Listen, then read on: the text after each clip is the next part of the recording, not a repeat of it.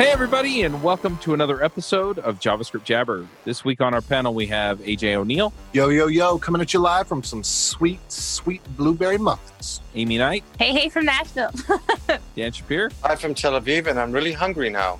Steve Edwards, Hello from Portland. And I had my son brought me some good pancakes this morning, so maybe not as good as AJ's muffins, but they were still good. These are good. I good. have the. I have the blueberry muffin quest bars in my office. So I'm Charles Max Wood from DevChat.tv. And this week we have a special guest, and that's Thomas Steiner. In English, it's Steiner. In German, Yeah. it's Steiner. And I'm joining from Hamburg, Germany. Hi, or hello, guten Abend. Cool. Do you want to just introduce yourself real quick? Let us know who you are, why you're famous, all that stuff. Oh, wait, I think you got the wrong Thomas Steiner in that case. Um, Oh, you'll be famous after not- this podcast. Not there we go.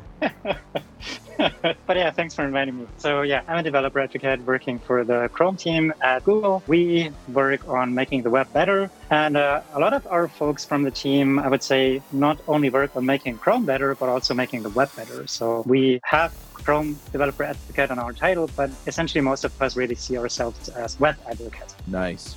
Have you ever wondered if you could be offering a faster, less buggy experience for your customers? I mean, let's face it, the only way you're going to know that is by actually running it on production. So go figure it out, right? You run it on production, but you need something plugged in so that you can find out where those issues are, where it's slowing down, where it's having bugs. You just you need something like that there. And Raygun is awesome at this. They they just added the performance monitoring, which is really slick, and it works like a breeze. I, I just I love it. I love it. It's like it's like you get the ray gun and you zap the bugs. It's anyway, definitely go check it out. It's gonna save you a ton of time, a ton of money, a ton of sanity. I mean, let, let's face it, repping through logs is no fun. And having people not able to tell you that it's too slow because they got sidetracked into Twitter is also not fun.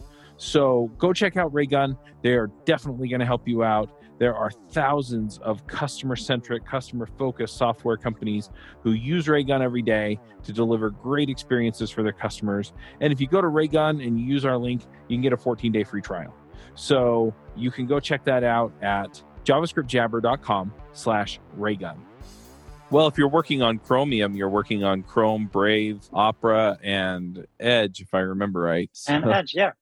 Yeah, I'd like to say that we are really lucky that the good of the web happens to align so well with what's good for Google, that Yeah. Google is able to throw its weight around for the benefit of all of us in that regard. Yep. So when we're talking about what I'm seeing is just kind of these native capabilities for web applications through the browser. I'm curious what what brought this along because usually we see this with things like Electron or uh, you know on the phone with like React Native or things like that. And so I'm I'm curious is there a different use case that we're talking about here or are we just looking to enable apps that people have already built in different ways or I, I guess what's the use case or the area of concern here that this is supposed to solve? So something we observed, and I probably should say before that, I used to work with partners of Google in a previous role as a technical or mo- mobile technical solutions consultant. And something we saw was a lot of people were developing apps on native platforms for Android, for iOS, for Windows Phone back then, obviously for desktop. So you have Mac OS, you have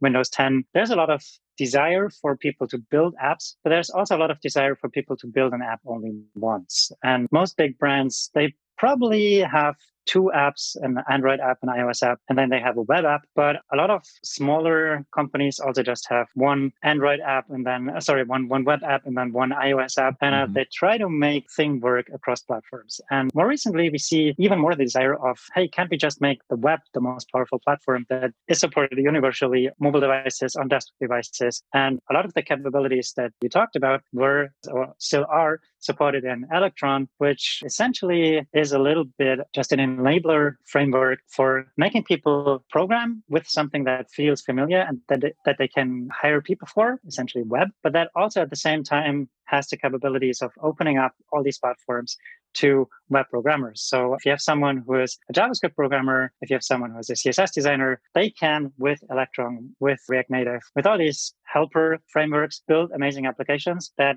in the ideal case feel native and that just essentially run everywhere so that people can program only once and then get their applications out everywhere. And we were seeing this development happening more and more. Google obviously had its head in the ring as well with Chrome OS. We had um, proprietary Chrome OS APIs that open up the Chrome OS platform, the native capabilities of the Chrome, Chrome OS platform. And yeah, the developers wanted to go there. People really develop for these platforms. But yeah, at one point we saw like we need to make this easier. We need to allow people to just directly program for a web browser and not for a framework. So this is how eventually, after um, a couple of attempts, what we call Project Fugu became a thing. And yeah, this is what we what we work on on our team now. Can you elaborate, like in more detail, what you mean by these native APIs or the APIs that are being added as part of Project Fugu? What they enable doing that was not possible before? Mm-hmm. There's a lot of APIs that we deal with in, in Fugu. One of uh, the ones I'm working on right now is, for example, the local fonts access API so that you can get access to the local fonts that are installed on a person's device. I'm working on the native file system API. I've done work on the Wakelock API. A couple of folks have worked on contact picker API so that you can access to get that you can get access to a phone's address book. We have web OTP for SMS authentication and phone number verification. So there's a lot of APIs. We have an API tracker that everyone can have a look at where all these APIs and different statuses. Like, is this something we're working on actively? Is this something we're planning? Is this something we just have a backlog for, but not started anything yet. This is something we have an explainer for. So there's this big document where everyone can see where we are, what we do, and essentially just get a status update on every single API with a very fine grade level. So people can dive into the box and see what's implemented in what browser version so that you can see like, I don't know, you're interested in native file system and you're working on directories and is directory handle implemented in Chrome 86? And you can just go there and see, is it supported yet?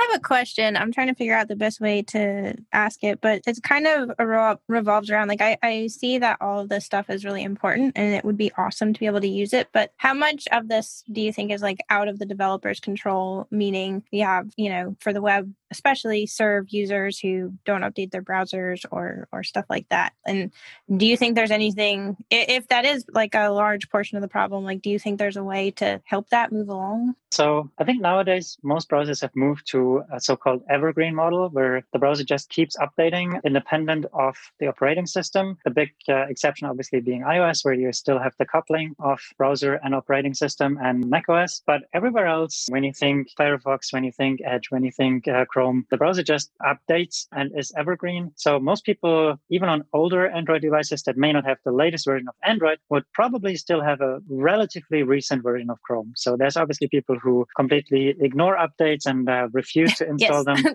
yeah, but, that's um, what I um, yeah. like the, the general population is pretty up to date when it comes to browser versions. And we're talking obviously about the stable version of browsers, so not the nightly builds, not canary builds, not the betas and so on. But yeah, even for the stable builds, people would in general at least have the current version. You, you, it actually reminds me of a funny thing that I recently, a few weeks back, I got this issue from Wix support about customer was having problems with websites websites breaking on her browser. And uh, it turns out that she was still running Chrome 37.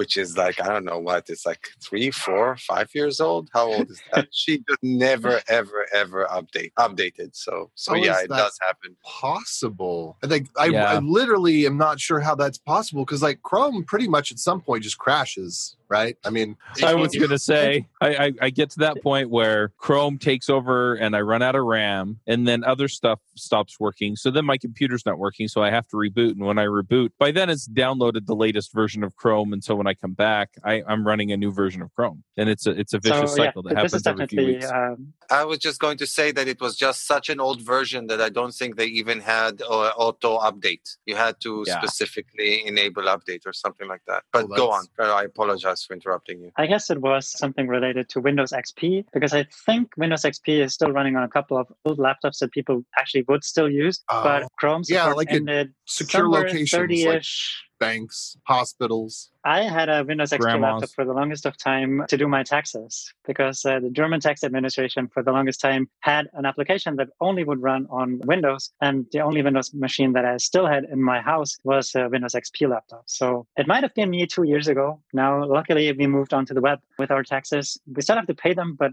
at least we can declare them on the web now. Yeah. One question that I'm wondering about with this, because you're talking about all these capabilities that are, you know, essentially being added to the browser in some way. And it reminds me a little bit of some of the other web APIs we have, like Web Bluetooth and things like that, that are managed by W3C. So is this just another standard that is essentially being put out there by Google, Project Fugu? Or is it, yeah, how does that work?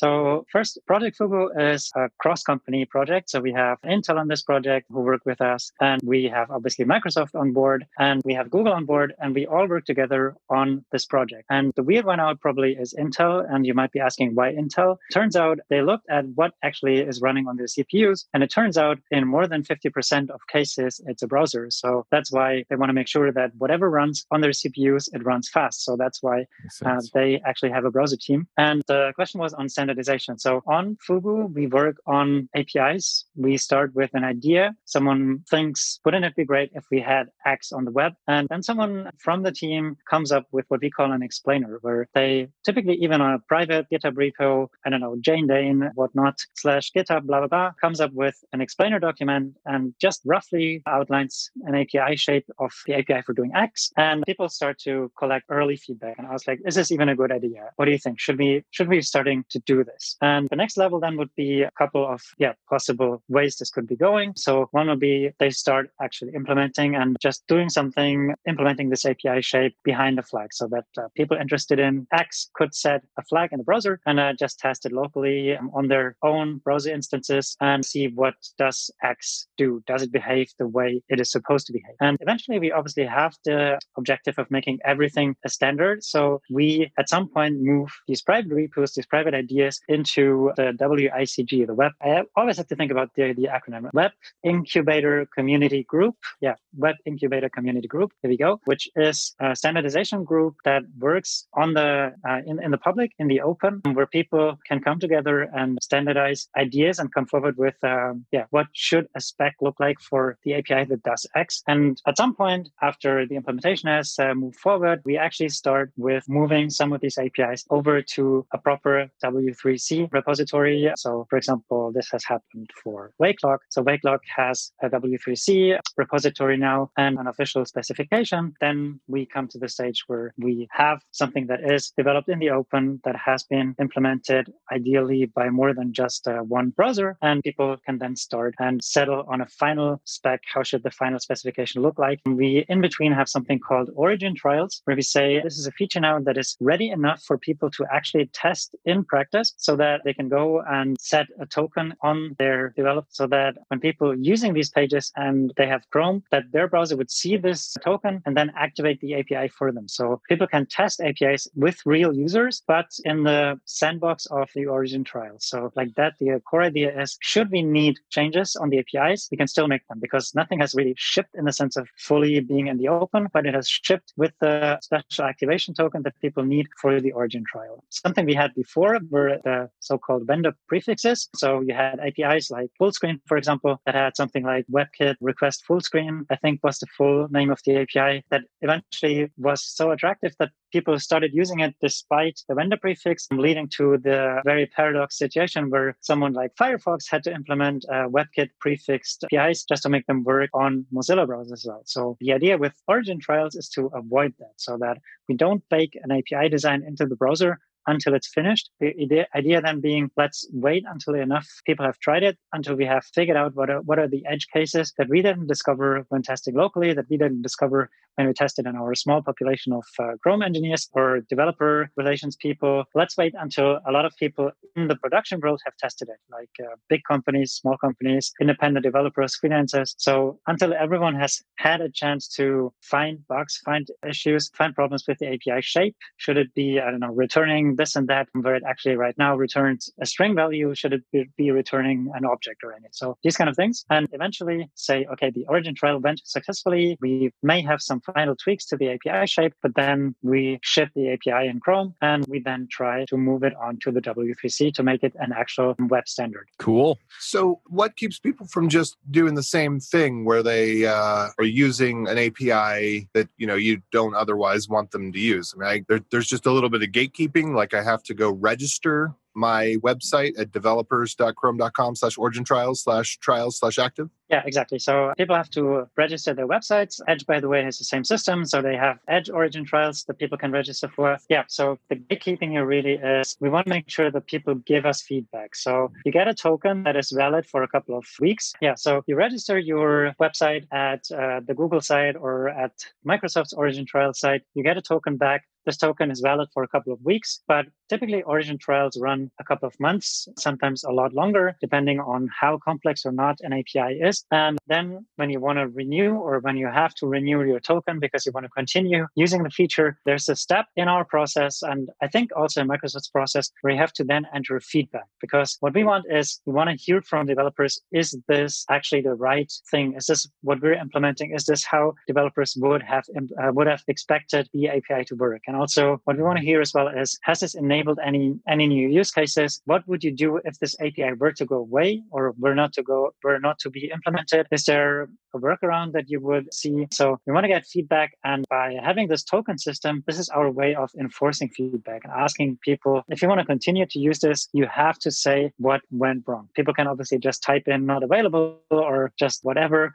But a lot of developers actually do give us very valuable feedback. We invite them to then also comment on the GitHub repositories of these proposals so that we can get a better understanding where are we with the standardization process? Do we maybe go back to the drawing board or is the API in a very good shape already? Where do you put the token that you get? How do you actually use it? I'm just curious. You go to the website, and you get a token back, you copy it, and on your page, insert a meta tag where you essentially have the what's it called, the HTTP HTTP href equivalent something. Yeah, HTTP yeah. hyphen equiv equals quotes origin hyphen trial quotes, then content equals quotes your token quotes. And then that exactly. also needs to be put in any API request. So if it's something that has to deal with fetch or an API that would be making a non HTML page request, it needs to be specified in the request response headers origin trial colon and then token. Looking looking here at the Microsoft docs as it were, because I just looked that one up when you mentioned it. Hmm. Yeah, exactly. So as I said, it's something you copy paste. The idea is you want to send a header. If you can't send a header, you use this meta. I always forget the uh, HTTP equivalent, something, something. You copy paste it, you forget it. But the idea is you send a header with your application so that Chrome, the browser, or Edge, the browser, then knows what kind of origin trial it should activate or not. And if you base 64 decode the token that you get, you can see that it's actually just, I think, the origin origin and uh, the name of the origin trial. And that's essentially it. So it's something that you put on the page. People don't really realize it. So users don't realize that they are part of an origin trial. For them, the browser just activates this API. They then ideally can use it. So some of the APIs you've dis- you're describing have not been available in browsers for a reason. And that reason is uh, security and privacy. So for example, you described one of the APIs that uh, you are working on, which is the obvious candidate for security and privacy issues, and that's access to the file system. So, how do you go about ensuring that the privacy and security are, are maintained in these APIs? So all the APIs that we work on are reviewed by our, by our security team. So it's not just that an engineer comes up with a cool idea. There's a security team that tries to find weak points in this API implementation. Is there something where things could go wrong? We have W3C technical advisory advisory group who are asked to review each of our proposals. So they would find weak spots that maybe our internal Chrome team wouldn't have found or vice versa. And we also submit everything to Mozilla and to WebKit to ask ask for their position. This essentially means a lot of the APIs get seen by a lot of different people with a lot of different viewpoints. So some viewpoint of a browser vendor might be, we want to prevent this from happening. So they want to find weak spots. The other way around might be, we want to have this shipping. So they might play down uh, on certain aspects. Ideally, this shouldn't be happening sure that a lot of people get their eyes on a proposal. We try to find all the weak spots, all the implementation weaknesses where things could go wrong. And also just by making sure uh, a baseline checklist is maintained, like, for example, only making available powerful features, when there is a secure connection, we try to get a lot of the like early API design issues. Like if you think back, geolocation originally just worked over regular HTTP requests. So everyone who could sniff the connection could then sniff also geolocation responses. All this has been rectified by now, but like we don't try we try to not make these errors from the past again. Obviously with each api we do learn new attacks. We do learn about uh, new i don't know issues people come up with. But essentially we try to make sure that we get it right. We ask developers for feedback. We ask security experts for feedback. So we try to get in as many eyes as possible. And then for the very concrete case of the native file system api we just make sure that certain things just can't be accessed. So something that would be fatal to access on a linux system would be etc passwords. So there's a, a block list of files and directories that you just may not access from a web, web application. And this includes your downloads folder, but as I said, also just sensitive files like or folders like your Windows uh, System 32, like these kind of things. There's just no way around it because the API makes sure that you can't access these uh, these these folders or these files. Is the general approach is uh, is it of limiting the API's capabilities, or is it to request permissions, or is it both? What what's the general approach with this? it, it's a mix of everything. So essentially, what we try to do is we try to make sure that the API feels right for developers. So native file system is a good example because there you have tiered access. So you have read access, you have write access, you have folder access, so you can uh, grant access to an entire folder. And then we think of what is the permission model uh, still happening, like VS Code. There's online version, there's a PWA version of, of, VS Code. You probably wouldn't want to grant every single time you open the app access to slash something something projects. You just want this permission to be persisted. But when you think of other APIs, geolocation might be a good example. Maybe you want to grant access to a certain feature like your current location only once or only for one hour, but you don't want a website to persistently get access to your current location. So everything in between prompts with an expiry date prompts with like, yeah, they, they just can't work because you have, as I said before, you have a system directory, for example. So the prompt would tell you you tried to do that, but it actually doesn't work. To pickers, where in the case of hardware APIs, you have to specifically pick a device that you want to use. What else? We do have an approach where we say, look, we want to have this like local fonts, but we actually allow vendors or have it in a spec that vendors could also just lie. So rather than giving access to all local files, a vendor could lie and just give access to the website fonts and say, look, this browser has Arial like every other browser in the world. Whereas another browser could say, we are a browser who wants to enable design apps. So we want to give access to corporate fonts that people have access, uh, installed locally and that they want to access from the web. And like Google Sans is our internal Google font that you can uh, only find on Google devices.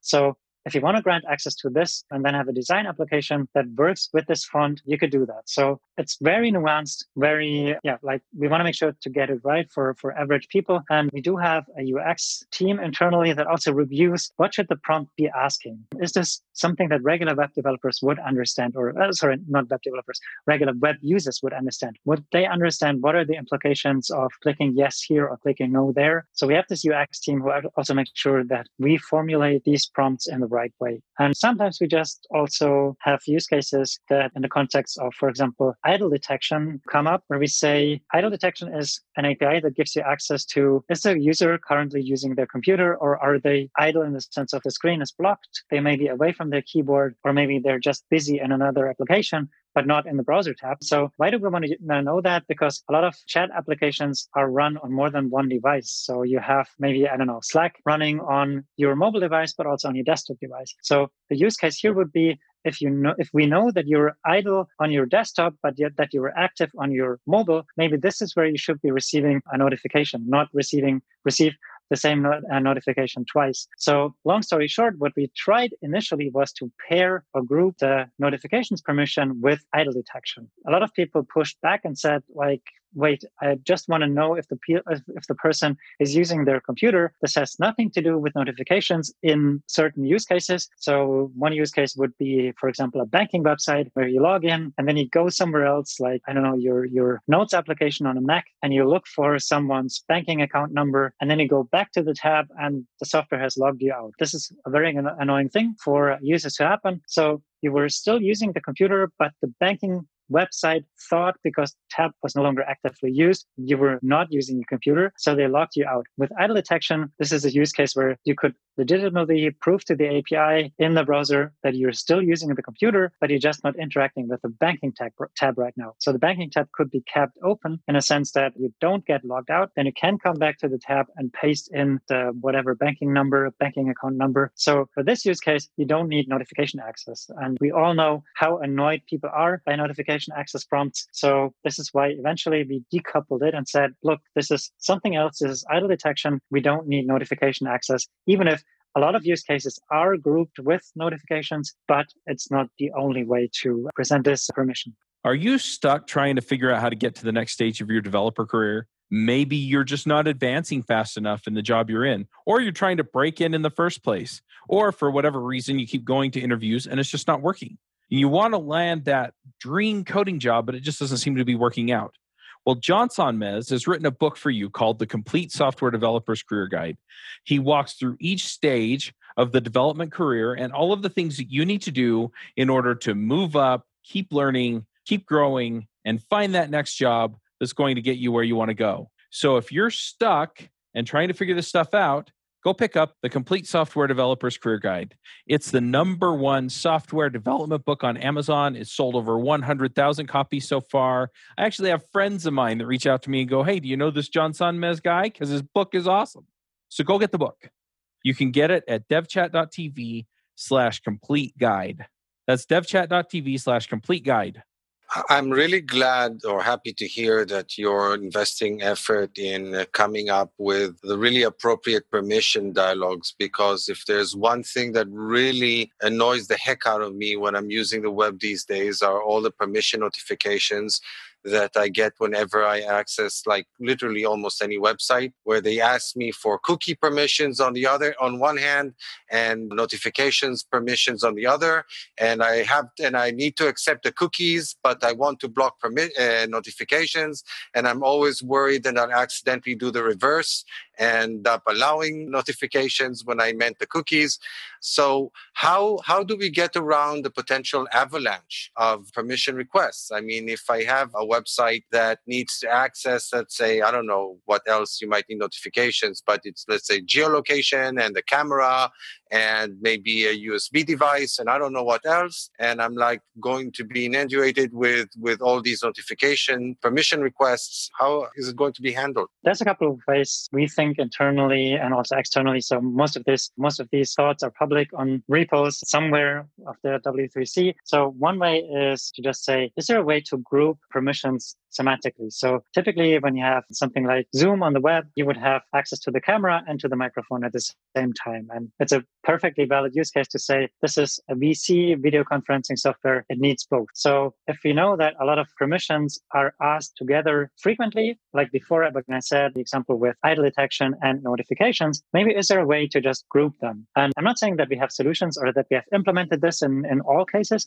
but like camera and uh, microphone today can be grouped. So you can ask for them together. So the idea here is, is there a way to find out what kind of permissions can go together and what makes a coherent story for the user as well? And one idea could be to just say we group applications into categories and we say this is something like an editing uh, application. So you might want to get a grant access to the clipboard, to the file system, to, I don't know, local fonts, maybe even, but you don't want to give access to geolocation because an, a text editor doesn't know your geolocation commonly. And then we could say this is a video conferencing app. So as I said, microphone and camera, we could say this is something like, I don't know, a shopping application. So it might not need any permissions by default, but a lot of these applications need a shipping address. So maybe if you have shipping address and when you maybe then also, which happens in some markets, in order to order something, need to confirm your phone number, maybe then having web OTP as a permission or as, a, as, a, as an API that can be used on, the, on this website grouped together would make sense. So this is one approach. Semantic permission bundles or whatever you want to call it. Another approach that people are thinking about is maybe is there a way to just list in something like web app manifest what would be the permissions that this app is going to ask eventually so that we can say you want to install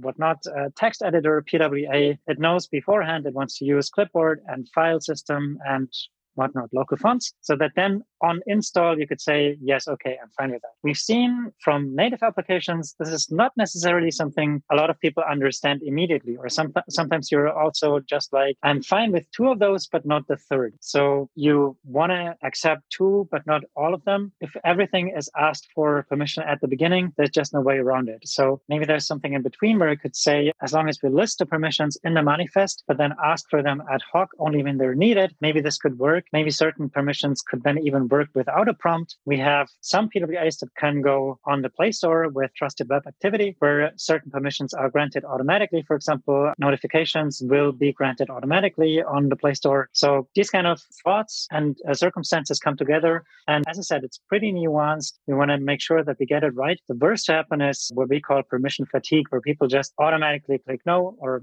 some people assume automatically clicking yes in order just to get into a site. So we want to make sure that all this doesn't happen. And something else we are looking for is just something where we look for what do the majority of people do for this site. And some of this data actually is publicly available. So there's a Chrome user experience report where you can get information about how people use your notification prompts. Do people on your news site say yes or say no? And do people on your whatnot shopping site say yes or no to notification prompts? So with this data, we can then also make an educated choice and say, we want to show this prompt or we might want to show a more silent prompt. So you might have seen a blog post from the Chromium team a couple of, what was it, months back, I think, where they wrote about more silent or more quiet notification prompts. So choosing how to present a prompt, should it be a blocking prompt? Should it be a prompt that is, yeah, a modal prompt, everything in between? And this was probably a very long winded response to the question. So as I said, it's nuanced. We want to get it right. We don't always get it right at the first try, but we try to improve. I understand the prompt fatigue. I know, for instance, for Mac users, when Catalina came out, there was, they tried to increase the security. And so speaking for myself, there was a ton of security prompts. You know, this app wants to use this and that and the other. Pretty soon you're like, yes, yes, yes, or no, no, no. And so uh, I totally understand about the prompt fatigue because what happens is pretty soon you start saying yes to stuff that you probably might not want to say yes to. Or just go into the settings and turn it all off and reboot into safe mode and disable it so things work again. right. But yeah, my point being, I even outside of you know the websites on you know OSs, that's a, a real issue. Oh man, yeah, Catalina's been such a pill, and it's some of its security policies are incompatible with High Sierra and below. So if you make your app work, uh, just file permit. Oh, yeah. Yeah, so that was a big a issue. That is sorry, go on something from a Chrome point of view that is really bad is when you have double permission. So you have on Catalina, for example, when you for the very first time ask for access for an API, that then you first need to ask may Chrome, the browser, use geolocation, and then may example.com use geolocation. So you have this double prompting. And if someone then accidentally clicks no and blocks the entire browser from asking for geolocation from notifications from whatnot, then no other site ever can request this permission again. So there's definitely a lot of yeah careful design that you want to make sure that you get the prompts right and make sure that people know what they're clicking. And yeah, so Windows 7, I think, was the first operating system where people got really annoyed at this when Windows 7 started asking for literally everything. And every single time you wanted to make the smallest change, asked for confirmation. Do you really want to do that? Catalina got a little better because at least they ask it only once. But yes, setting up a new macOS uh, system can be quite annoying until you have made your initial choice or set of choices for all your apps. One API that you mentioned several times, I think you also said that you actually worked on it, is the access to uh, local fonts. And I recall that there was this whole thing about it recently because Safari basically said that they oppose this API. It's not that they're not, that they don't want to implement it now. It's like that they don't want to implement it ever or something like that because they're concerned about its use for fingerprinting. So what happens? Happens when, when something like that happens? Like, does that literally kill the potential of having this API?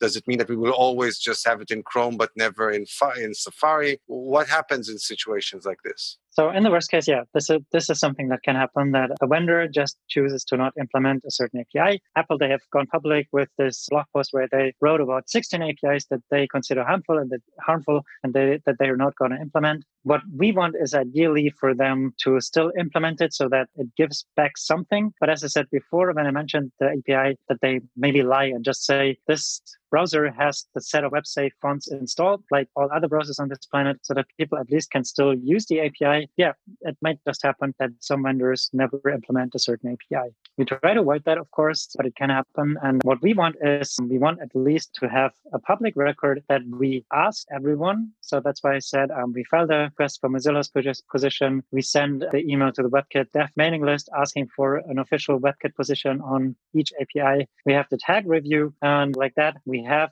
on the record that a lot of people, a lot of experts have been consulted and then we go forward with a, with a decision which could be in the worst case only one vendor or only one engine implementing a certain api so yes so I've been looking at the list of the Chrome origin trials. There's a lot of interesting stuff there and some stuff that makes me sad, like that we're getting rid of App Cache. App Cache actually works really well once the bugs got fixed. So there's it's interesting that it's not just new stuff, there's also old stuff in here. Allow sync XHR, which yeah, it's kind of scary to me that we're now saying it's okay to break websites that have certain features by just removing them and you got to remove it or your site's going to stop working with that functionality because you know not breaking the web has been something we've striven for for a long time. But there's yeah there's there's in the, the idle detection like you said uh, the origin isolation so that the tab runs in a different process. That's almost like you know going back a step in terms of you know the trade-offs of performances. At one point we wanted everything to be in its own process and then we didn't and now apparently we do again. That's like just kind of neat to know that a website has control over whether or not its tab is its own process. Pointer lock unadjusted mouse movement, raw mouse mouse movement. Like I wouldn't I wouldn't even know what that is. Maybe if I was more a front endy person, but I thought the mouse movement that we got was the raw mouse movement. I I'm curious so, about that one. What is that? Do you know?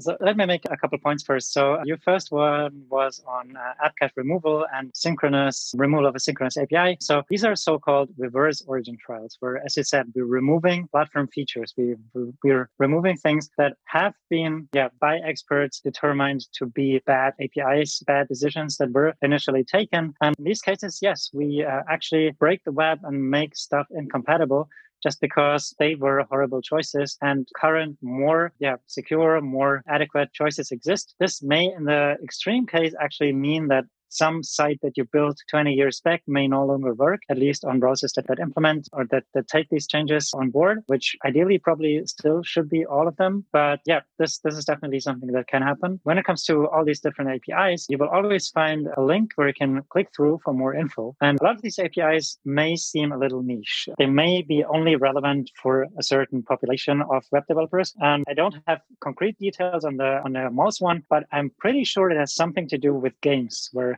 games in a browser want to get the rawest mouse movements, literally the signals from the mouse, so that they can pass them on as fast as possible. A lot of these features, like you said, origin, isolation, sound weird. The problem really is on the web, we can't have nice uh, things. So, this old idea of having a CD where you cache certain APIs, and then if you are on example1.com and on example2.com, and they both happen to be using the same CDN resource, but then if you go on example.com, uh, example2.com, but then your cache would respond to this request. Sounds nice in theory. It is nice in practice as well, but people have been using it by just creating unique JavaScript files for each single user. And then they have whatever something, something hash ID, something JS that they make you load. And then when you move on to the next page, they check for the existence of this file.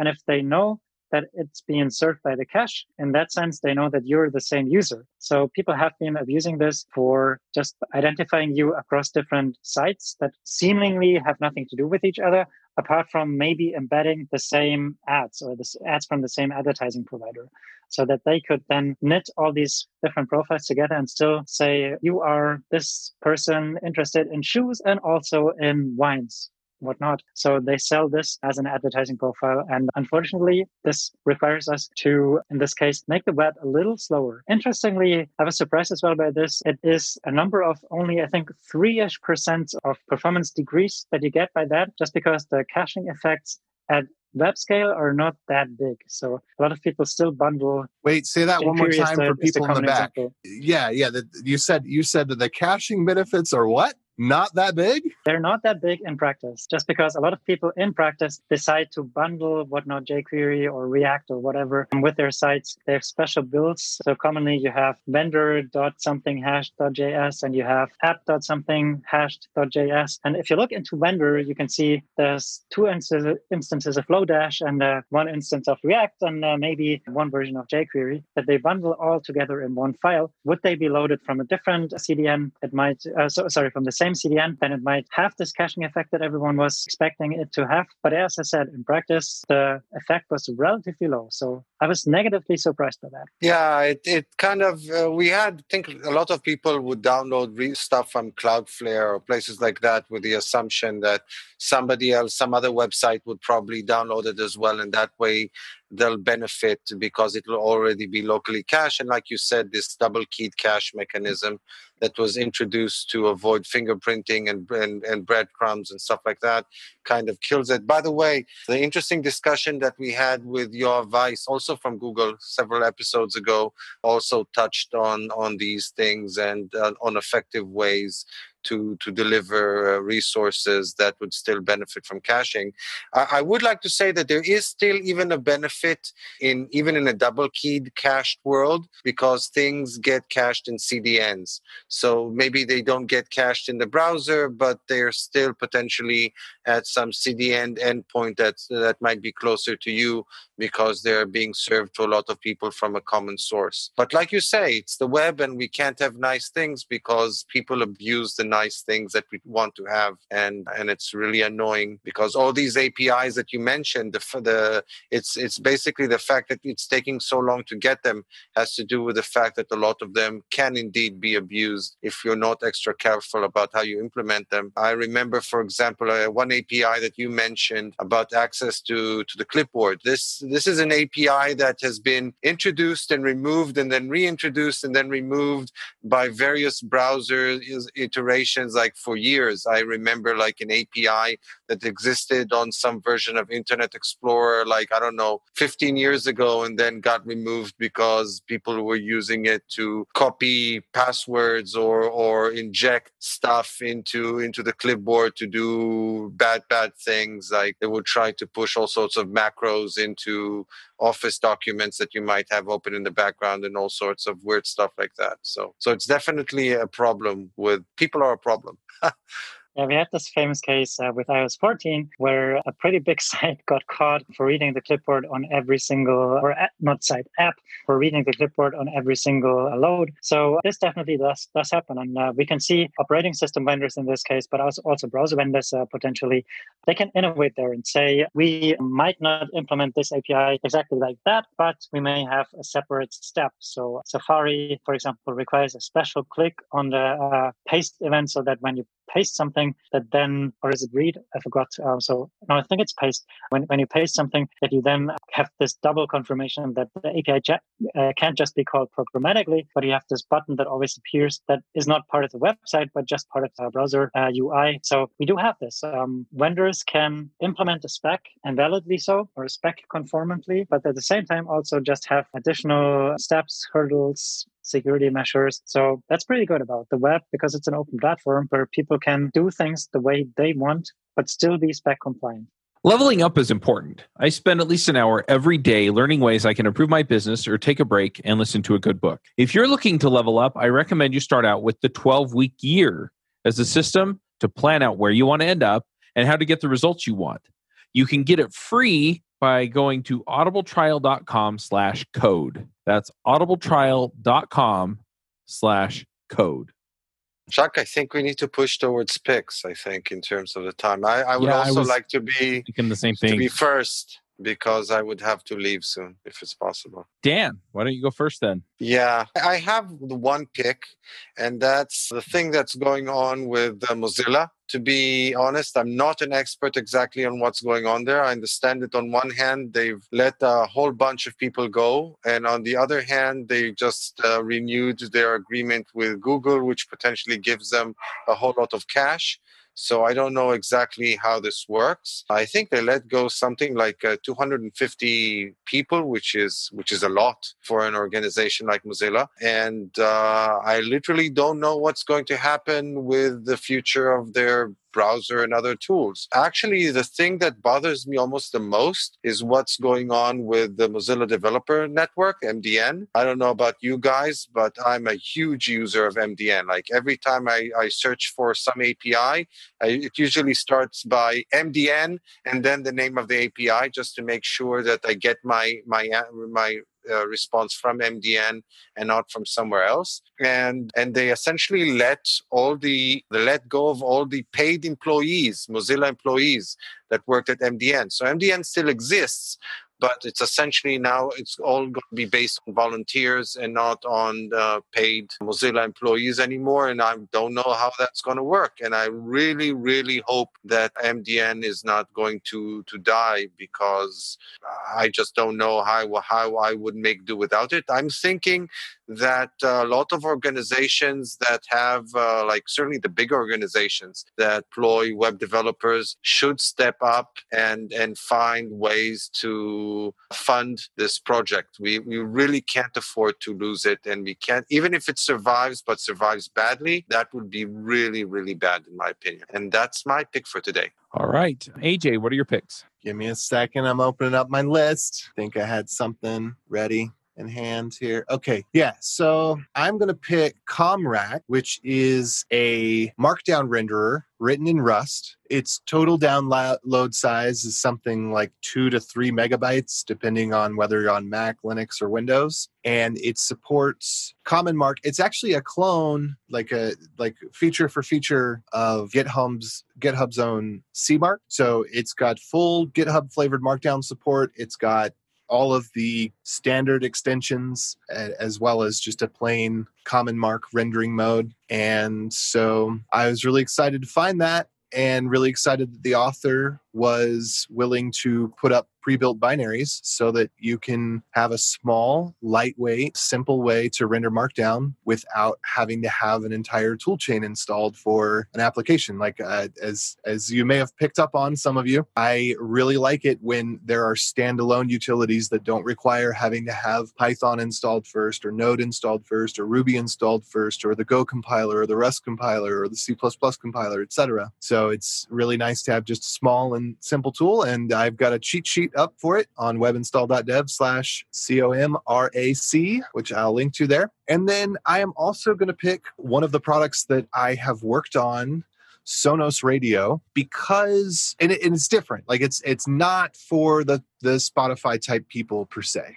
It's it's a very more like dare I say mature, curated experience. There's a focus on eh, one, you know, a paying customer, somebody that's actually bought a device that's a hundred dollars or more. About I think they might have some that are in the lower fifty dollars or something like that, that that also would have this. But the so Sonos is a device, uh, a speaker device for those that don't know. I just kind of assume that most people know about that, but I'm sure some people don't because they're in Walmart, IKEA, Best Buy, wherever you go, there's Sonos speakers these days. But anyway, the the cool thing about Sonos Radio is that it's it's focused on the space in between the songs, and that sounds kind of weird, but you know, almost like it's like an ad or something. But well, that, I guess that's what it is. is it's it's overlays and ads. It's like the conversational bits, which is it's done in a different way. That it's it's more like what you'd hear on the traditional radio, and less like what you're used to with online services, because the, you've got like the DJ type people that are speaking over songs as they transition and fade, and it just um, and, they, and they give like really good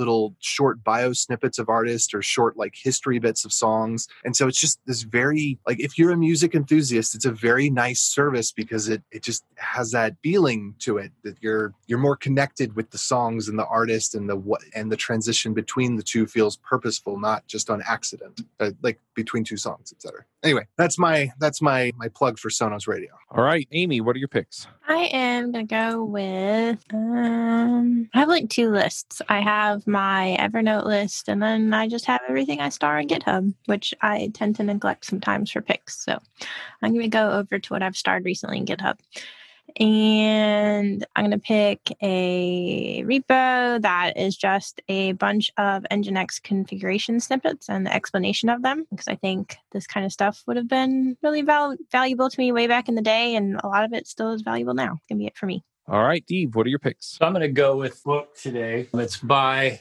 grab it off my bookshelf here. You'd think I'd be prepared. Favorite historian, historian of mine, his name is Rodney Stark. He's a professor at Baylor University in Waco, Texas. And it's book about the Crusades. It's called God's Battalions. And it's in his typical style, it's very, very detailed on the before and the after and what happened during the Crusades you know, the, the, I think there's a lot of fallacies out there about the Crusades. I certainly have heard them repeated in multiple parts of the world. And it's just a real good, straightforward, unblemished history as to what was going on before, what caused them, what happened during, and so on. So just a, a really good, thorough book. Nice. I'm going to throw in a few picks of my own. Lately, I've been uh, reading this book. I don't know if I picked it last week, but it's called Leadership in Turbulent Times. And it's kind of an interesting look at some of the U.S. presidents, and namely Abraham Lincoln, Theodore Roosevelt, Franklin Roosevelt, and uh, Lyndon Johnson. Some of them aren't necessarily my favorite president, but it's interesting to see the background and how they made calls regarding you know what they had to deal with because yeah they they all went through different things in their presidencies and had to make some difficult calls. So anyway yeah those are my picks. Thomas do you have some picks for us? So my pick is i guess a website or web app rather that i've been contributing a very very tiny bit to which is called excalidraw. It's a cartoon style drawing app and it was founded by christopher Chedeau from um, facebook. And i read this blog post where he just wrote about i made this little app. Back then it could do a very small set of the things it can do today. His approach was to say, look, I grant everyone write access to the repo or push access to the repo from the beginning. So I was intrigued and said like, hmm, wait, that's that's a very courageous move to say to just say everyone can get push requests from the beginning. I looked around and there were a couple of things that people implemented and uh, had started working on. It was this amazing community where just random folks com- uh, contributed amazing features ranging from, I don't know, uh, just a couple last ones were glue points. So you can have diagrams that have glue points in between them. And if you move one box, the arrows will stay connected to the glue points and actually just reorient depending on uh, the orientation of the boxes and stuff. It has an amazing dark mode. It has whatnot, a component library where you can just say, I need this and that component frequently. So you can just put it in a shelf and then pull it out and uh, have your own custom shapes that you can just occasionally use whenever you need them. And my tiny contribution was that I implemented the native file system access to, to this API. So it was just essentially a little contribution that allowed people to save files and open files again and be like actual files. So people could just then uh, press Command Save. It would just magically save, not download, and not if you if you have worked with uh, apps like that in the past, you would have a download for every single iteration of the files. You would have file one, file two, file three, file four, and so on. So you were not overwriting files, but you were actually downloading them each time for a new file. So this small change that feels very natural was just a relatively big move for that for this application. And it also uses a couple of Fugu APIs. I absolutely absolutely can't take credit for them. They just did it. Like you can copy images into it, you can paste images into there. It has a right click menu. It's a full blown desktop PWA. It runs on mobile. It's just a very well made responsive application. And um, the best about it is the community. And um, yeah, I'm happy to have made this super tiny contribution to it. And I invite everyone, A, to try it and B, to contribute to it. The community is really great. Cool. All right, Thomas, if people want to connect with you on the internet, where do they find you? I'm Tomayac almost everywhere. So that's T O M A Y A C on Twitter, on GitHub. That's my domain name as well. So that's a way you to find me. And yeah, so I'm happy to answer more, I don't know, detailed questions that didn't get an answer in the podcast. And yeah, looking forward to hearing hearing from folks. All right. Well, thank you for coming. This has been really, really interesting. Sure. Thanks for having me. All right. We'll wrap up, folks, and we'll have another episode next week. Bye. Adios. Max out. Adios. Bandwidth for this segment is provided by CacheFly, the world's fastest CDN. Deliver your content fast with CacheFly. Visit C A C H E F L Y dot com to learn more.